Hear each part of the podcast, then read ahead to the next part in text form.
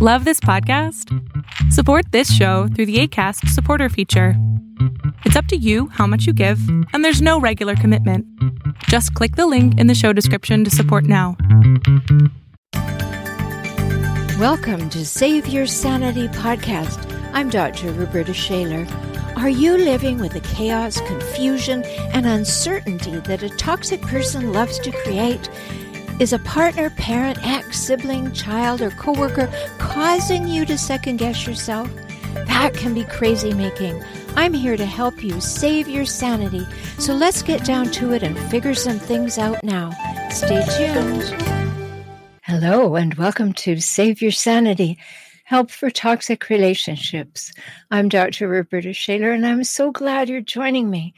It's an important topic tonight how we are unconsciously manipulated by a hijackal's voice, a narcissist's voice, a psychopath's voice, a sociopath's voice, a borderline's voice, a histrionic's voice. And it, it just happens where we are not consciously aware of it. And yet, after you hear these things, I hope you will recognize what's going on and what's going on within you as a result of hearing this voice.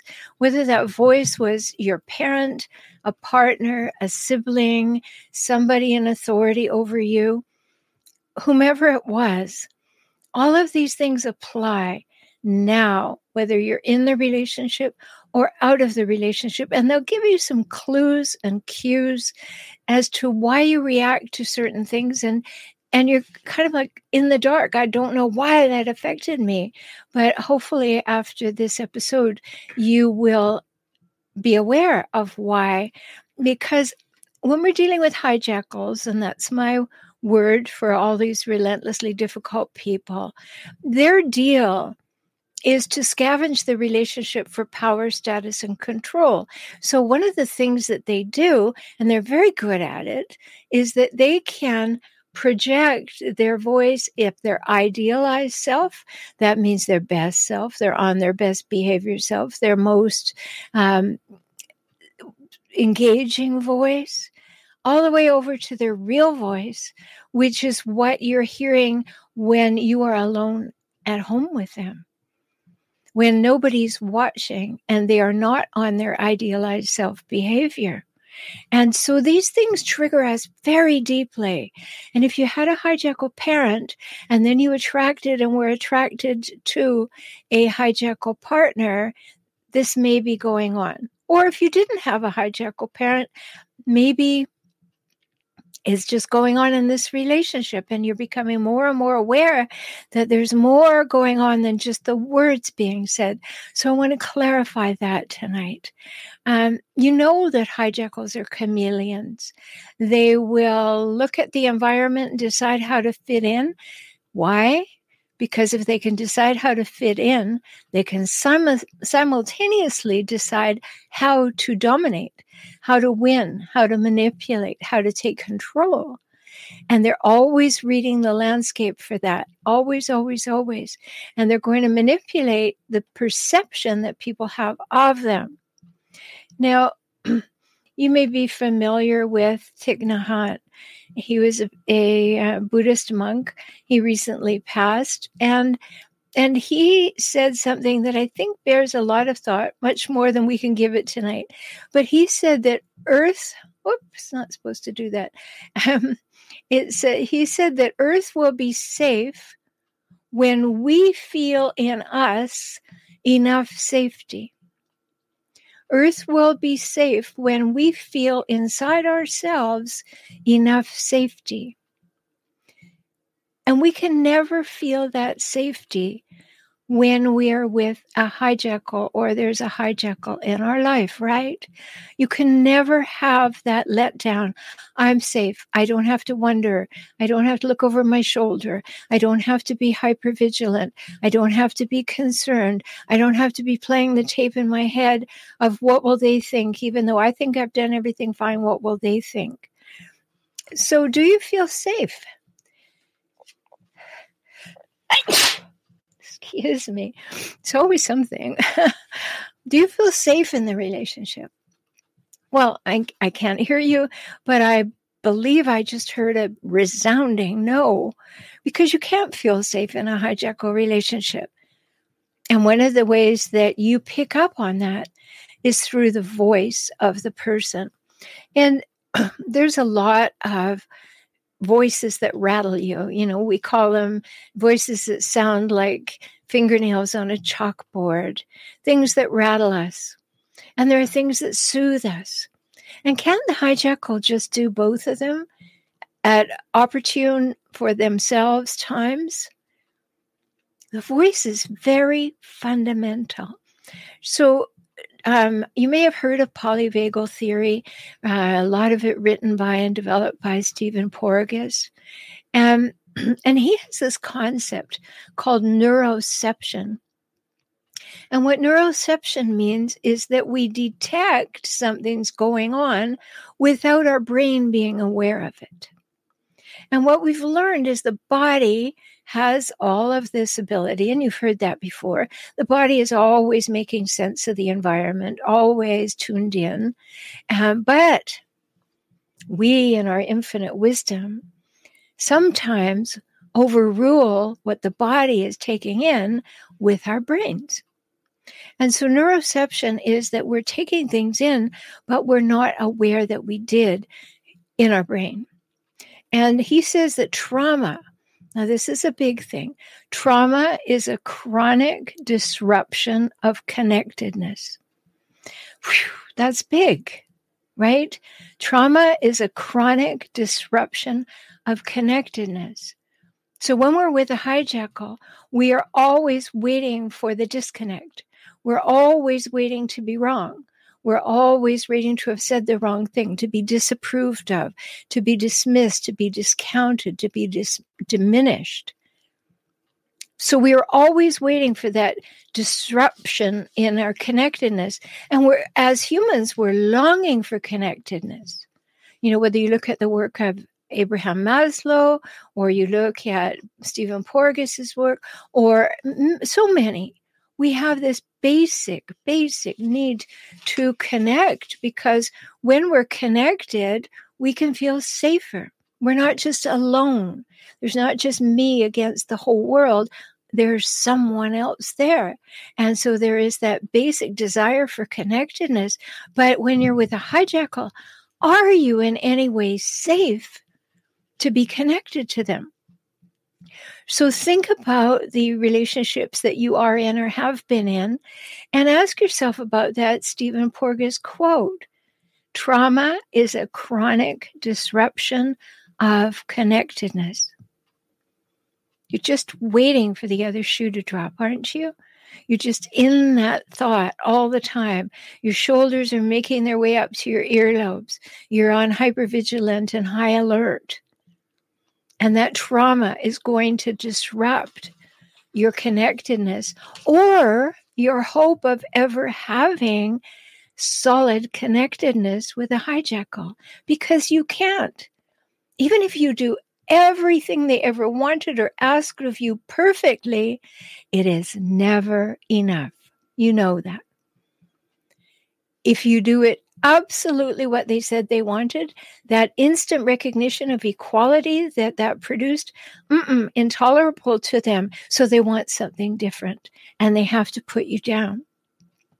So within our neural system, within all our nervous system, our autonomic and sympathetic nervous systems, we have pathways of connection and protection. And which ones are we listening to? Listening. That's where we're going to hear the voice because we're always receiving messages of safety or danger. We're always doing that in the neuroception. Again, detection without awareness.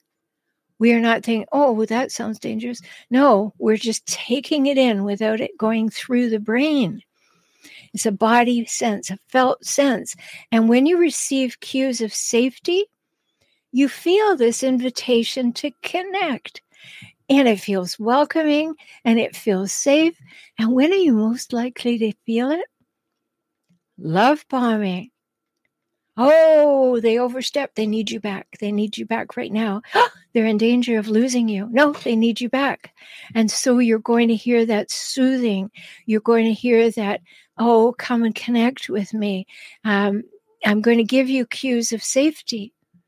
Now, if you've been with a hijackal for more than a hot minute, you know that that cue of safety is a miscue. You're not safe but you've been longing to feel safe and connected for so long that that little tiny shred of something that looks, sounds, and feels like connectedness is like, oh, oh, I need that. I need that. And so you take way less than is healthy and make it into enough to keep you going.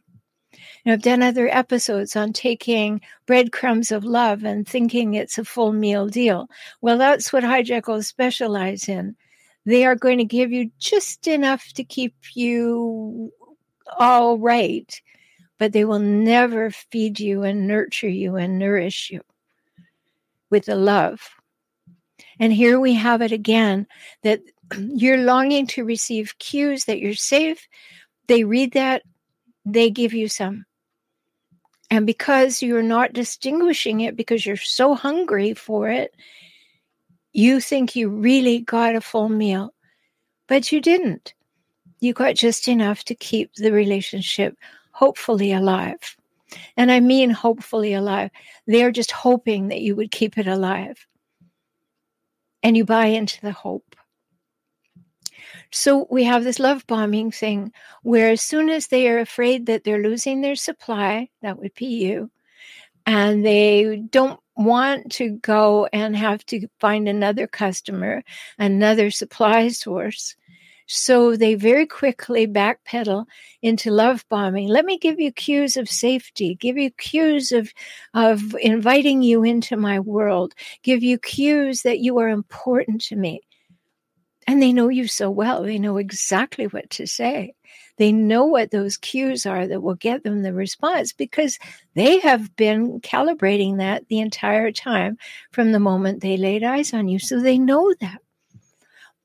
So those cues of safety are very compelling. But the cues of danger, when we get cues of danger, and if you've been with a hijackal for long, you know those ones that that increases your reactivity and it reinforces your drive to survive you know oh, danger danger I've, I've got to pull back i've got to um, be quiet i've got to make myself small i have to um, remove myself i have to become invisible and all of these cues that i'm talking about in this episode are ones that will come in the voice and in the facial expression and the movements of their heads. And you may never have realized these things, but they're kind of a code.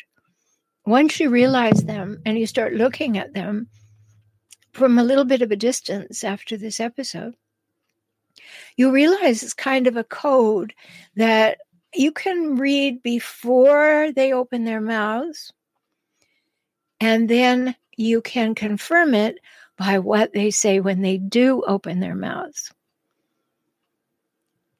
And it's happening all the time when you're with a hijackal. You know you can't be good enough. You know you can never do anything right. You know everything is your fault. You know all those things. They're going to blow everything out of proportion. They're going to engage in all or nothing thinking. They are going to find fault. All of that. Now, this is all happening kind of without our consent because our body is taking it all in and we didn't think oh well let's let's give a consent and pay attention to this i hope you will after this episode but you weren't thinking that perhaps until then and the brain has within it five cranial nerves that join to connect our eyes and our ears our voice our face and the movement of our head. Five cranial nerves that are, are giving those messages and receiving those messages. And our voice then is offering rhythm. Sometimes we call it cadence, sound, frequency, vibration, intensity. And then there's the intent of the words that are actually chosen. And are those words the movement of the head, the um, ability to listen and hear, the eyes seeing them and them seeing you? Do you recognize how you pick all that up and you basically know the body knows what's up? It's important to see that because you want to know are the signals that I'm actually getting, not the ones that I hope I'm getting, the signals I'm getting from a hijackal, are they welcome or watch out? Now, you're probably picking that up from the moment that they walk into the house. You are on high alert, you know, even before your brain is engaged. But when you engage your brain, and it's involved in fear, it starts to override what your body's telling you. So think about this when you, if it's a partner that you have as a hijackal, did you really pick up on some red flags and things in the beginning? Did you go, Ooh, I don't like that very much? Oh, they did it again. And then your brain immediately swooped in and said, Oh, they're under stress. They're overtired. They're this, they're that, they're the other thing. So your body took in the right thing, the accurate thing, and then you used your brain to make your body wrong or to diminish the importance of what your body took in. And then you make excuses for hijackals, right? Instead of going, Ooh, that was a blow. I get it. I should run. Oh no, your brain starts to rationalize and justify and enable and diminish what you know from your body system and try and decide that you can think it through because you don't want to know what you know. Because then you'd have to do something about it and you may not know what to do, which is why you're listening to the podcast. I want to help you with that. And if you're enjoying the podcast, please do consider um, supporting it. You can go to patreon.com slash save your sanity patreon.com slash save your sanity. You can make a one-time donation or a monthly donation, all your choice. And I really do appreciate it. It's a nice vote of confidence in keeping the podcast going. So patreon.com slash save your sanity. And if what you're hearing today makes you want to talk to me, know that you can go to beaclient.com and use my new client one time opportunity to have a full hour with me for only 97 US dollars at beaclient.com. So we're taking in all this information. We've trained ourselves, and if we had a hijackal parent, we trained ourselves very early to deny all of that and to engage our head because we had to to survive.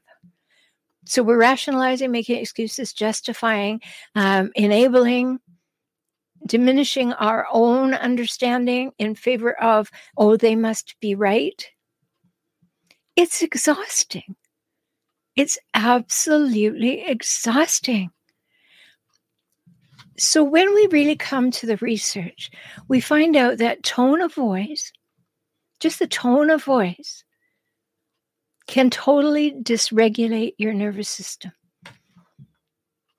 Have you had that experience where everything's going well and then all of a sudden you're on high alert because the hijackal got that tone in their voice?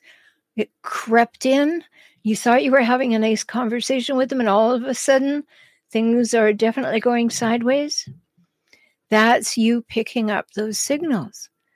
Don't deny them, believe them, trust your body. It knows. And if you've been denying your body for a long time, let's work together to bring it back on board and work for you. So, very important. So, how does this connect if you had a hijackal parent? Well, what you heard as a child, long before you knew what the words meant, went deeply into you, deeply into you. And you understood it as a connection to what you hear in another person's voice and what it means. Am I safe? Am I not safe? Do they like me? Do they not like me? Uh, am I going to be threatened? Am I being threatened right now? Uh, is something changing? All of those things are picked up before we even have language. And when you're in a hijackal home, the children are picking it up and they're not going to trust their bodies either. So it's important stuff to learn in this episode. Um, there are things that you also pick up besides the tone of voice.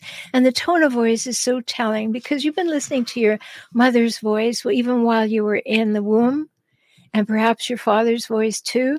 So you have that already happening for you. You started even pre birth with that. So you are attuned to those sounds, you're attuned to those frequencies.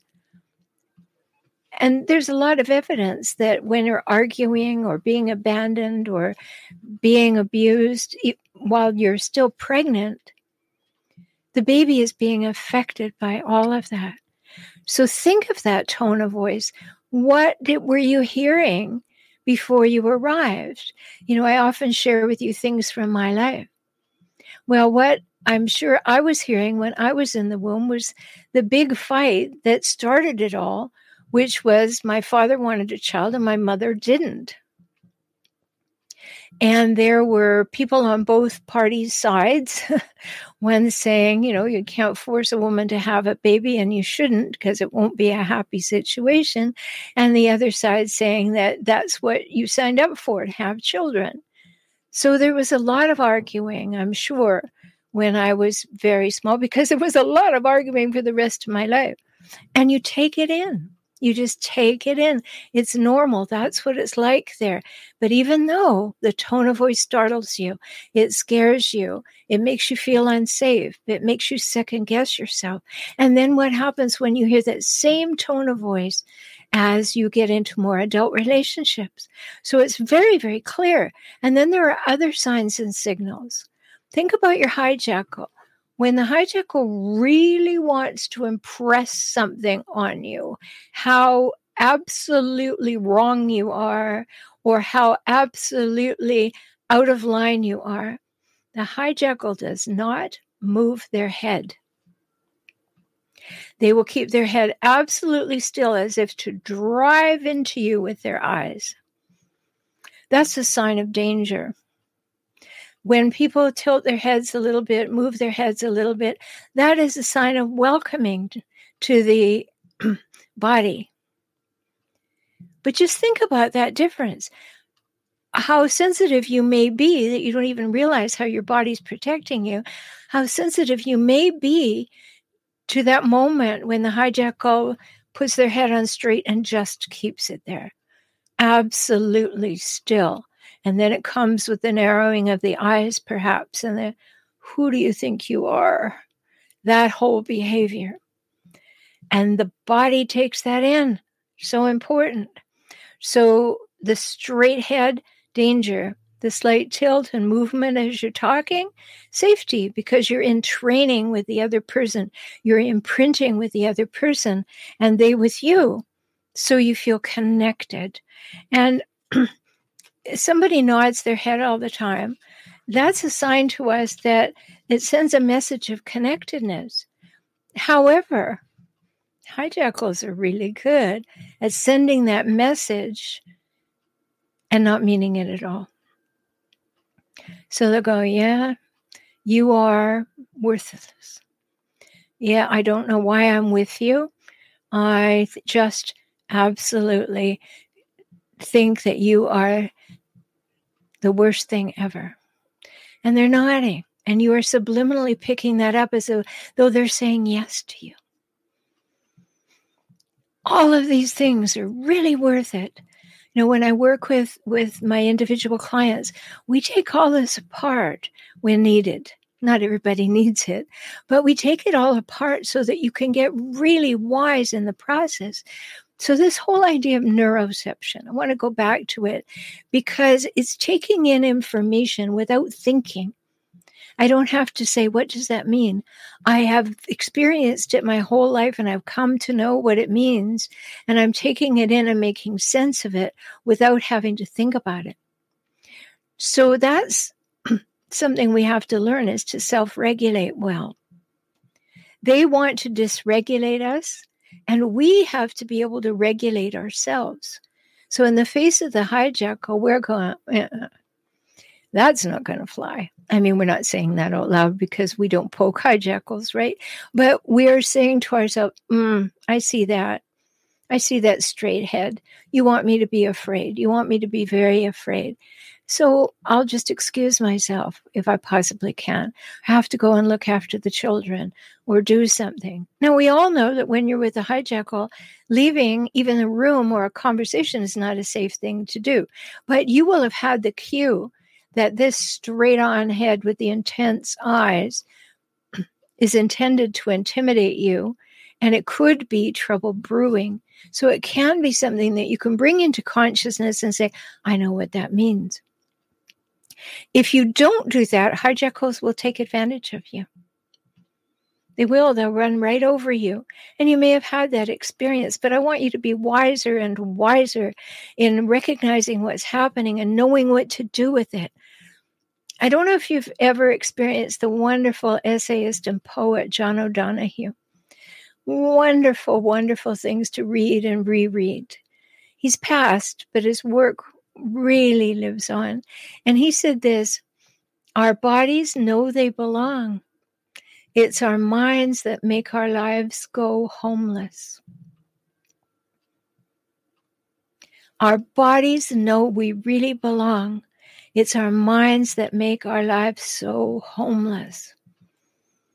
So we want to come back to ourselves, come back to building a sense of self come back to trusting the innate information your body is taking in and not refuting it with your head. Doesn't that sound powerful? It does because it is powerful. And neuroception, as I said before, you're picking up messages of connectivity or danger, connection or a need for protection, welcoming or danger. And our minds will really work overtime to disagree with what we're taking in with our bodies.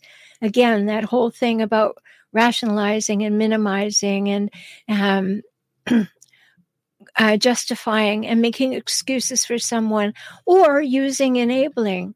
And you know, you've, if you've been here a while, my definition of enabling is when you usually or frequently jump in to fix or solve or rationalize or justify or make the consequences go away for the poor choices of another person. And you don't want to be enabling, but you may have learned to be an enabler because the, you didn't have the skills to not be. Know that you can learn those skills and practice them. And I wanted to bring this topic to you because the more that we know, the more that we can change. And the more that we learn about ourselves or the way that we've been brought up or the things that we've adopted, adapted, or inherited from our family are all for us to have a look at and say, Do I want this? Where did I get it? I maybe don't want it. I maybe not believe it. I maybe feel unsafe with it. And one of the things that the hijackal will use is their voice in order to manipulate that. So I'll leave you with a Rumi quote. Rumi said, There is a voice that doesn't use words, so listen. And when you start picking up the cues and clues of a hijackal and using those five cranial nerves that all come together in our head to give us information that is not coming from our thinking about it, then we realize the cues that we're getting from eyes and ears and voice and movement. All of that can play a part in getting us safer or keeping us unsafe. So, this may be the beginning of a new thought for you to start looking at that hijackal, or if they're in your rearview mirror, looking at what was it that went on, and to realize that you can get very much information in your body and you have to believe it. That's where the thing falls apart. You get all that information, but you don't believe it. You want to send it upstairs to the brain and rationalize and justify and make excuses. Or take that horrible road and become an enabler. And you'll feel terrible. You'll feel terrible about yourself. You'll feel downtrodden, difficult. It's exhausting. You don't want that either. So I hope this has opened your eyes to a few things. If you're not ready to work with me one on one, I invite you to join my emerging empowered community. Go to joinintoday.com. You find lots of discussion forums there for different stages of your journey. I'm in and out of there. People are talking all the time. There are three opportunities a month to be online in a group with me for members only. And we have a new journal feature that's rolling out just now, so it will soon be available for everybody. So until we speak again, take very good care of yourself because you're precious and your body knows things and you matter. Talk soon. Thank you for joining me on the Save Your Sanity podcast today. I hope you've had some new insights some ideas and strategies to help you gain clarity and confidence for moving forward toward greater emotional health and safety. You deserve that, and so do your children. If you found value here and would like to support this podcast with a dollar or five each month, please do so at patreon.com slash save your sanity. Learn more about how to work with me via video conference, join my optimized circles, or subscribe to this podcast on my YouTube channel at my website, transformingrelationship.com. Talk soon.